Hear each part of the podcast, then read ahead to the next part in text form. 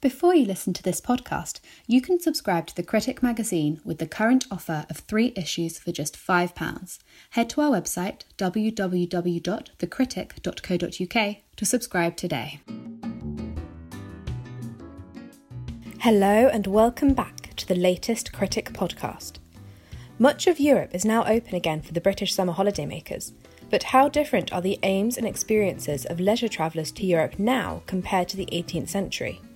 The Critic's political editor, Graham Stewart, talks to Professor Jeremy Black, author of The British Abroad, Italy and the Grand Tour, France and the Grand Tour, and most recently, A Short History of the Mediterranean, about what British travellers used to get up to overseas.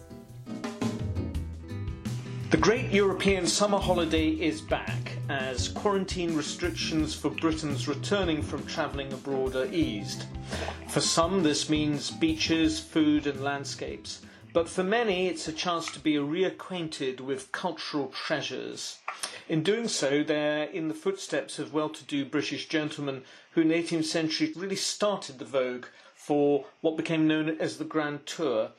Uh, Jeremy Black there's a long history, obviously, of travel between Britain and the European continent. You know, for centuries, uh, there was the pilgrimages to the great Christian sites, and also um, also traders um, going through Europe. But uh, in essence, it was in the 18th century that, that the idea of travelling to Europe for cultural enrichment manifested itself. Is that true, or actually was it a repackaging of something that had been going on for quite a long time before that? Um, wasn't much a repackaging. I'd say it became more common. There had always been some people that had travelled for cultural reasons, and the numbers of those, though still modest, had increased after the Thirty Years' War in the second half of the 17th century. But I think you're absolutely right. It became more common in the 18th, and in particular, after Britain had been at war with France with only one brief interlude between 1689 and 1713, and after that, um, travel became more common. And uh, um, how would how would this undertake itself? Would they need any form of, of letters of introduction as a form of passport, or could they just get on a get on a boat and, and cross the channel and take it from there? Well, it depended. It was far less uh, rigor, uh, regulated than today. Uh, if you were a uh, commissioned officer in the army, yes, you should have permission. But the practicality was that um, you didn't really need, as it were, what you would call a system of letters of introduction, uh, because you could determine what you were planning to do at the other end. I mean, if you were somebody of sufficient social eminence, as it were, you didn't need an introduction. You only needed an introduction if your social eminence was not quite at the at the key element. Um, where you would have a letter that would help you is usually you would have a, let, a letter on your London banker, let's say Mr. Hoare. Uh, and that would be on his French correspondent, in other words, a French banker in Paris, and that would be a credit to a certain amount of money. And the idea is you would present yourself uh, at the banker, and he would give you money, and that he would then issue you with a letter on his correspondent at the next major place you were going to. Now, the next court you were going to, if you were going into Italy, was Turin. So he would present you with a letter of introduction on his on his correspondent, as it were, in Turin. And uh, we're in a period in the 18th century before the mass production of guidebooks. They started to come in in, in the in the 1830s, 1840s. But um, how how would uh, the well-to-do plan their their trip, and would they have a a guide with them, or would they hire a succession of guides as they as they travelled through throughout Europe? Well, there's no set pattern, it often depended upon your age. But if you were a young man, you would usually go with what was known as a bear leader, who would be a travelling tutor, usually a clergyman, usually dependent on your father. and um, he would have an idea of the itinerary. When you arrived in a particular place, though, you would usually hire somebody called a laquais de place, and he would show you around the sites of the the place. If you were also going to a capital city, where there was a, a British envoy, uh, you would expect to be received and entertained by the envoy if you were of sufficient social eminence, and he would also provide you uh, with suggestions of what to see. Now, in terms of your general itinerary, there was no absolutely fixed uh, course. It depended upon how much time you had. If you didn't have much time, generally a grand tour would be to go to Paris, to go to the major cities of the Austrian Netherlands, we would call them Belgium, so that's Ghent, Brussels, and Antwerp, and to go to the United Provinces, modern Netherlands. And that was known sometimes as the Little Tour. If you had more time, you would follow a longer itinerary, but again, it wasn't completely fixed. Um, you would generally be wanting to go to Paris and then Italy, but there are a number of routes to Italy. Um, and you might or might not, on the route there or the route back, also include an excursion through some of the major centres in the Holy Roman Empire, so Munich, Vienna, Prague, Berlin, Hanover. Um, and all of these would in turn be affected by the season of the year, so that you would not be trying to pass the Alps in the depths of the winter, where you wouldn't be able to. Um, you don't want to be in southern Italy or indeed Rome until the Pontine marshes are drained in the malaria season, so you'd want to get out of there in June. Um, and you would also, if you were visiting particular places, Venice for the carnival, uh, Reggio di Emilia for the opera, uh, you would want to be there in the season. So, in practical terms, there was actually a need for planning, but to a considerable extent, um, that need was individual, a matter of, of preference and convenience. And uh, there was a, a general set time in which the, the Grand Tour would take place in terms of you know weeks, months, or, or years, or um, in essence, how, how, how quickly were these trips undertaken? Oh, well, again, there was no set pattern at all. Uh, I mean, if you were going to Italy and France, uh, you really did need uh, to think about over a year, although you could do it in less.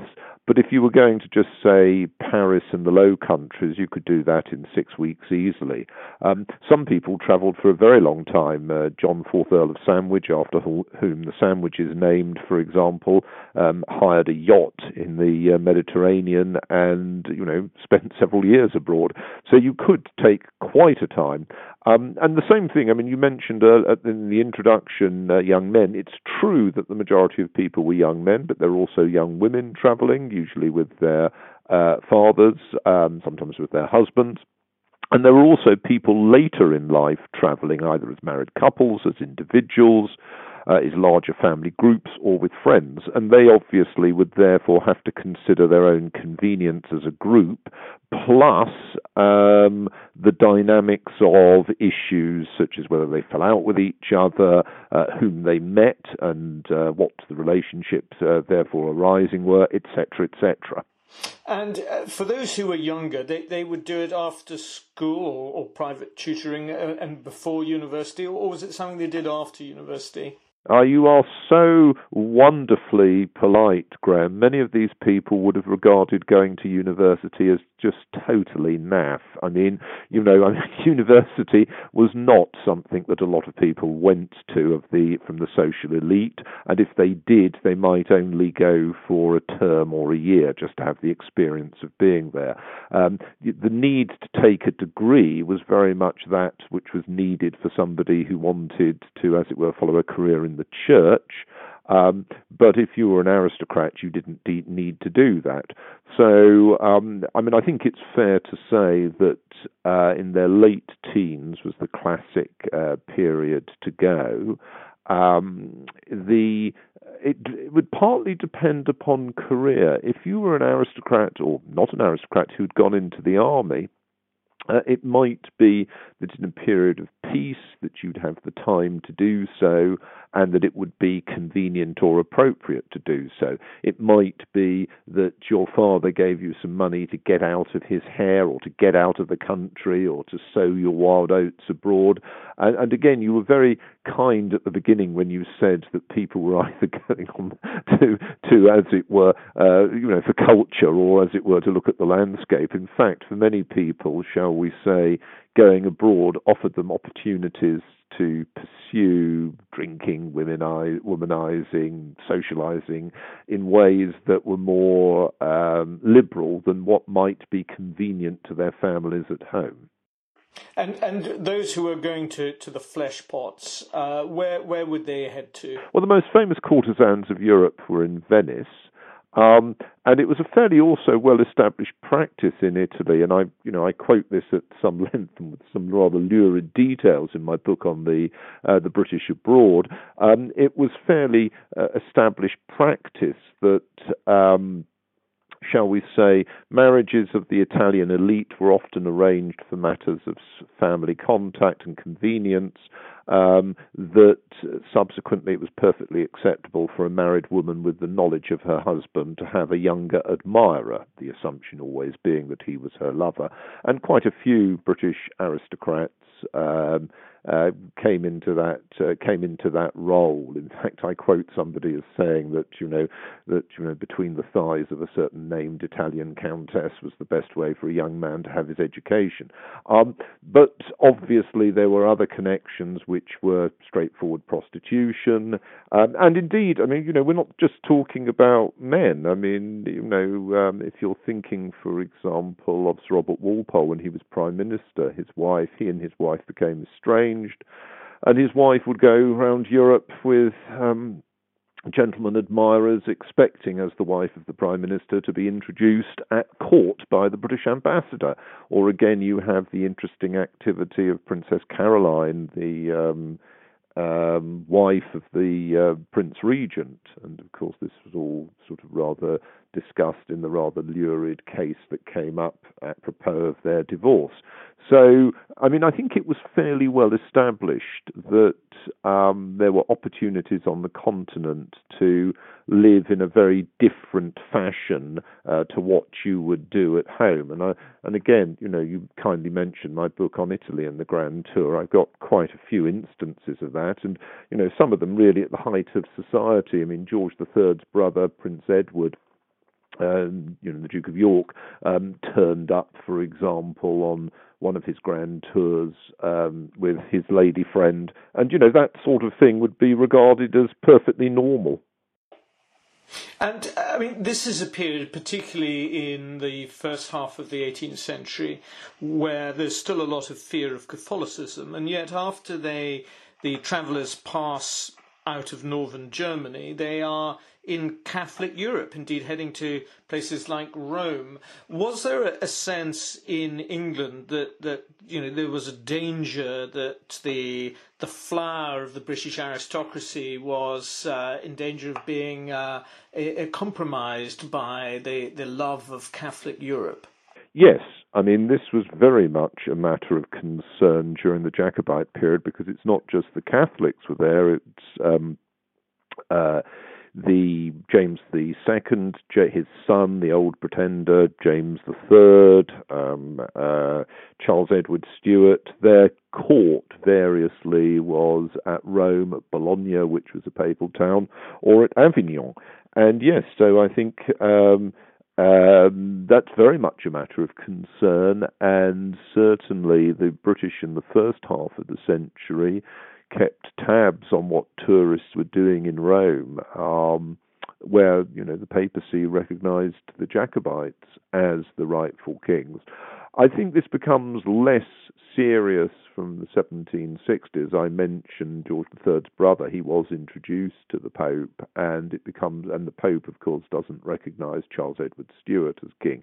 So the situation just does change there. But prior to that, yes, it was. There was a very interesting aspect to it, as well as the fact that, of course, Britain's principal enemy was France, and uh, and yet one of the major destinations of British tourists um, um, you know, uh, was was Paris.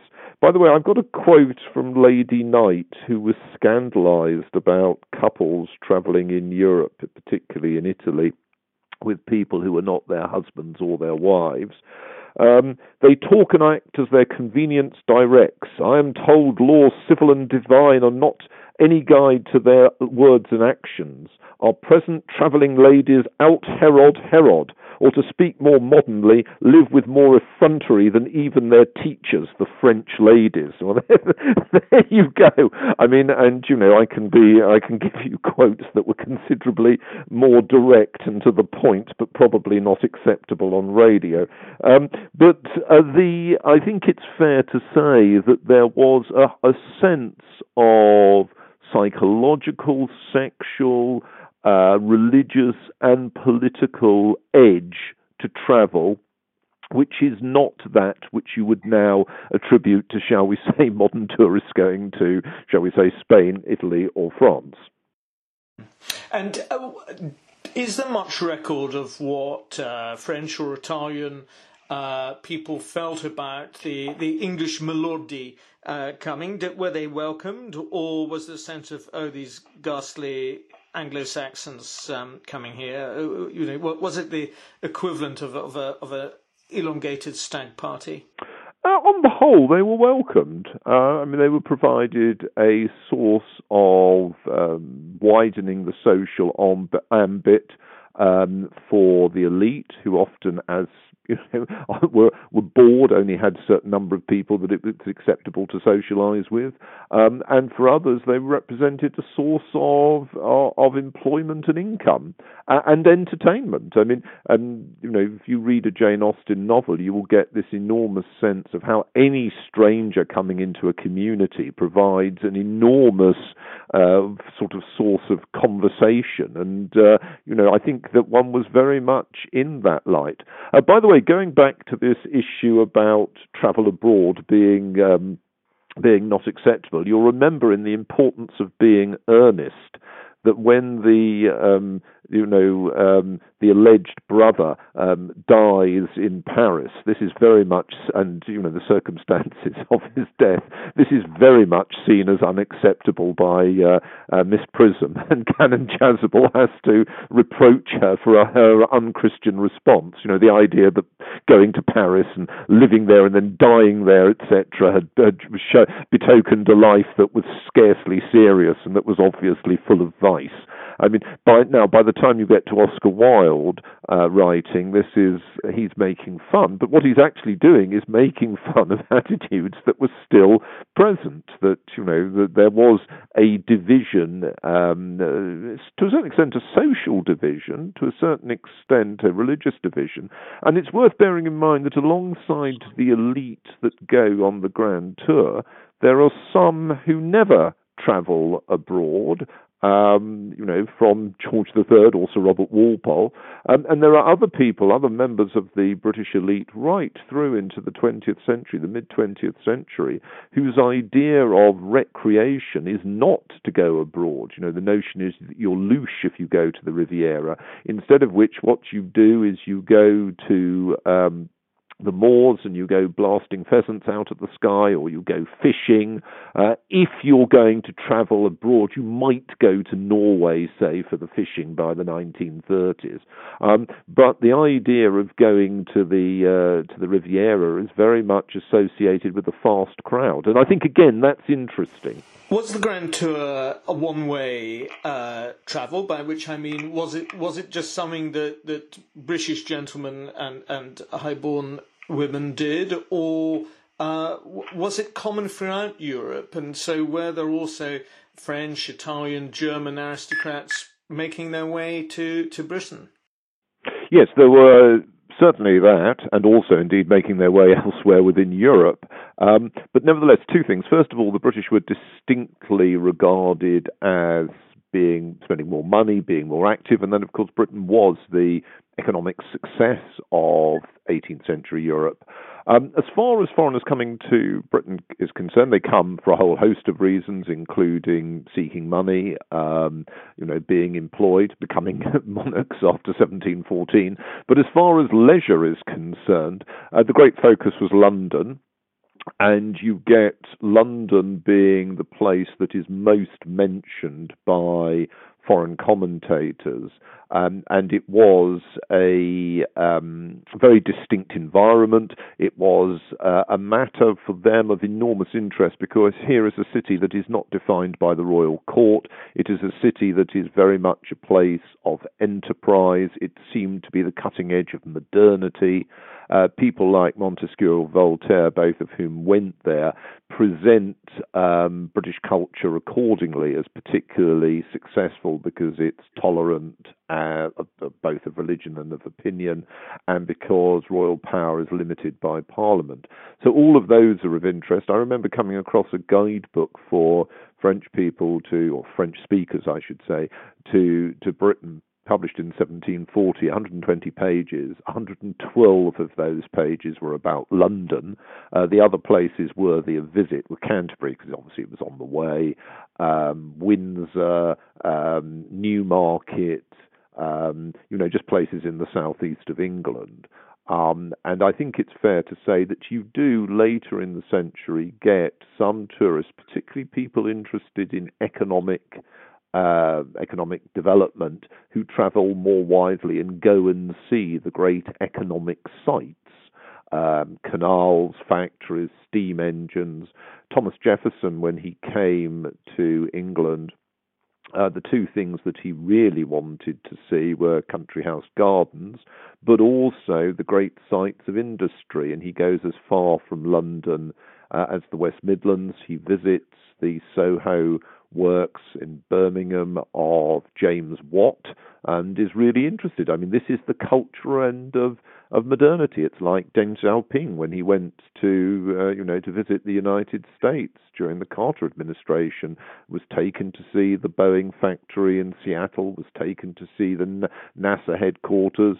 Uh, people want to see what's different and what's at the cutting edge. What they don't want to particularly see is the old. And I think this is a big difference. Uh, the same if you're looking at British tourists to the, to the continent. If you're going to Paris, um, you want to go and see the new. You're interested in the grand dramatic buildings of Louis XIV and of the 18th century. So you're interested in the Invalides, the Madeleine.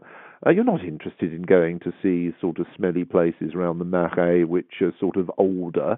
And you've got exactly the same if you look at tourists coming to, to England. They're in London, they're interested in seeing Greenwich. Um, they're interested in seeing Bank of England. They're interested in seeing the East India Company headquarters at Leadenhall Street. Uh, they're not interested in seeing um, sort of medieval remains. And the medieval the, is, is associated not with um, sort of quaintness and charm. It's associated literally with smelliness, um, and it's associated with decay. Uh, and of course, this sensibility of culture is a very interesting aspect of it.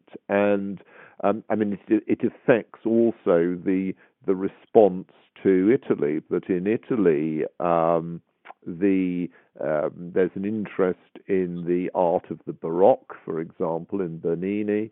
Um, there's no real interest, eh, well, very little interest indeed, in the 18th century and, shall we say, the period of Giotto of Cimabue, uh, because that that's not that is not part of their artistic uh, sensitivity. And for Britons travelling in, in Europe, what, what did they come back with uh, other than uh, uh, artistic um, uh, experience and perhaps a desire to have their houses built in, in a Italian classical style? Well, they came back with all sorts of things. Some of them came back as better informed xenophobes. Some of them came back understanding uh, the difference between a culture where you had to be into a city by a certain time because the gates were literally shut, and you know, whereas you know obviously British society was much freer. Um, some of them came back with venereal disease. I mean, you know, the range of what they came back with is enormous. And uh, when did this start to wind down, and, and, and why? Well, the French Revolutionary Wars are an enormous um, breach, if you like, with the continuity. Uh, not so much because of what goes on in France, because there had been problems hitherto. With you could travel to France during wartime, but for example, the packet boats across the Channel stopped. Uh, but more because of the expansion of the French Revolutionary armies and also the extent to which uh, their brutality, particularly in Italy and the Rhineland, caused resistance, and you get general instability and disorder. And then, of course, under Napoleon, he locks up, he interns British tourists. So you get a big discontinuity. And it's at the same time as, of course, the British are discovering their own landscape, the fascination with the Lake District. Um, with the Scottish Highlands, which begins slightly beforehand, but which really gathers pace Uh, at the end of the um, uh, the end of the 18th century, beginning of the 19th century, so-called Romanticism. After 1815, well, actually Napoleon is first kicked out in 1814. After you know Napoleon first falls, and then after he falls more dramatically with Waterloo, there's a massive increase in British tourism to Western Europe. People that had been there prior to um, uh, prior to the revolution, in fact, complain about too many tourists. Um, but there's also changes in the pattern of British tourism, and this is quite interesting. The more, shall we say, exotic tourism uh, starts to look more to the east, um, and that becomes a matter of greater fascination. It's still a matter of danger and disease, but a greater fascination. Um, within Europe itself, whereas most 18th century tourists had, most, had been primarily interested in visiting cities, um, in the 19th century, there's much more of an engagement with landscape, particularly the Alps, and um, with beaches or with seaside resorts, particularly the Riviera. So that whereas in the 18th century you'd wanted to become a member of the pre existing elite in a major city, whether it was Paris or London, uh, Rome or Venice, um, by, let's say, 1850, you didn't. Your views were very, I'm not saying nobody did, but your views, your vistas were, were contrasting. You were maybe more global, more interested in the landscape, uh, more willing to cross the Atlantic, uh, particularly once steamship services uh, were introduced. So the pattern of tourism changes enormously. And the last point on that is, of course, uh, package tourism comes in, uh, most prominently, though not only, uh, with Cook's, and that again changes the social dynamic and the, as it were, appeal of mass tourism in, in Western Europe. And with that mass tourism, it no longer becomes so fashionable to go on a grand tour because you're just doing what uh, what the, the, the higher end of the middle classes are also are also doing as well by then. Would that be fair to say? It would be fair to say, but there's also differences. I mean, your grand tour might involve, for example, you know, shooting um, tigers in India. Um, you know, so there could still be a grand tour, but it could take a different form. Um, but I think yes, there is there is very much a different uh, setup. Though if you re- read the novels of the period as well as the correspondence, but uh, if you look at the novels, which often present you with an image of what you, as it were, might should be doing, I think Planty Palliser goes and takes you know his wife on uh, honeymoon and they go, you know, on a continental train journey to, I can't remember where they're going precisely. My memory isn't as, good as that because I read it many years ago, but I seem to remember they're going to the Alps, you know. So it's not as though people don't go to, to Europe. It's just that the elite has to be aware that there are many more people there than they might ordinarily wish to rub shoulders with. And now we find ourselves in a world where Thomas Cook is, uh, is um, no longer no longer trading. So uh, we have to leave it there. Jeremy Black, thank you very much for taking us on a grand tour. A pleasure. If you've enjoyed listening to the Critic podcast, why not subscribe to have the magazine delivered to your door? Subscribe today with the offer of three issues for just £5 by heading to our website www.thecritic.co.uk.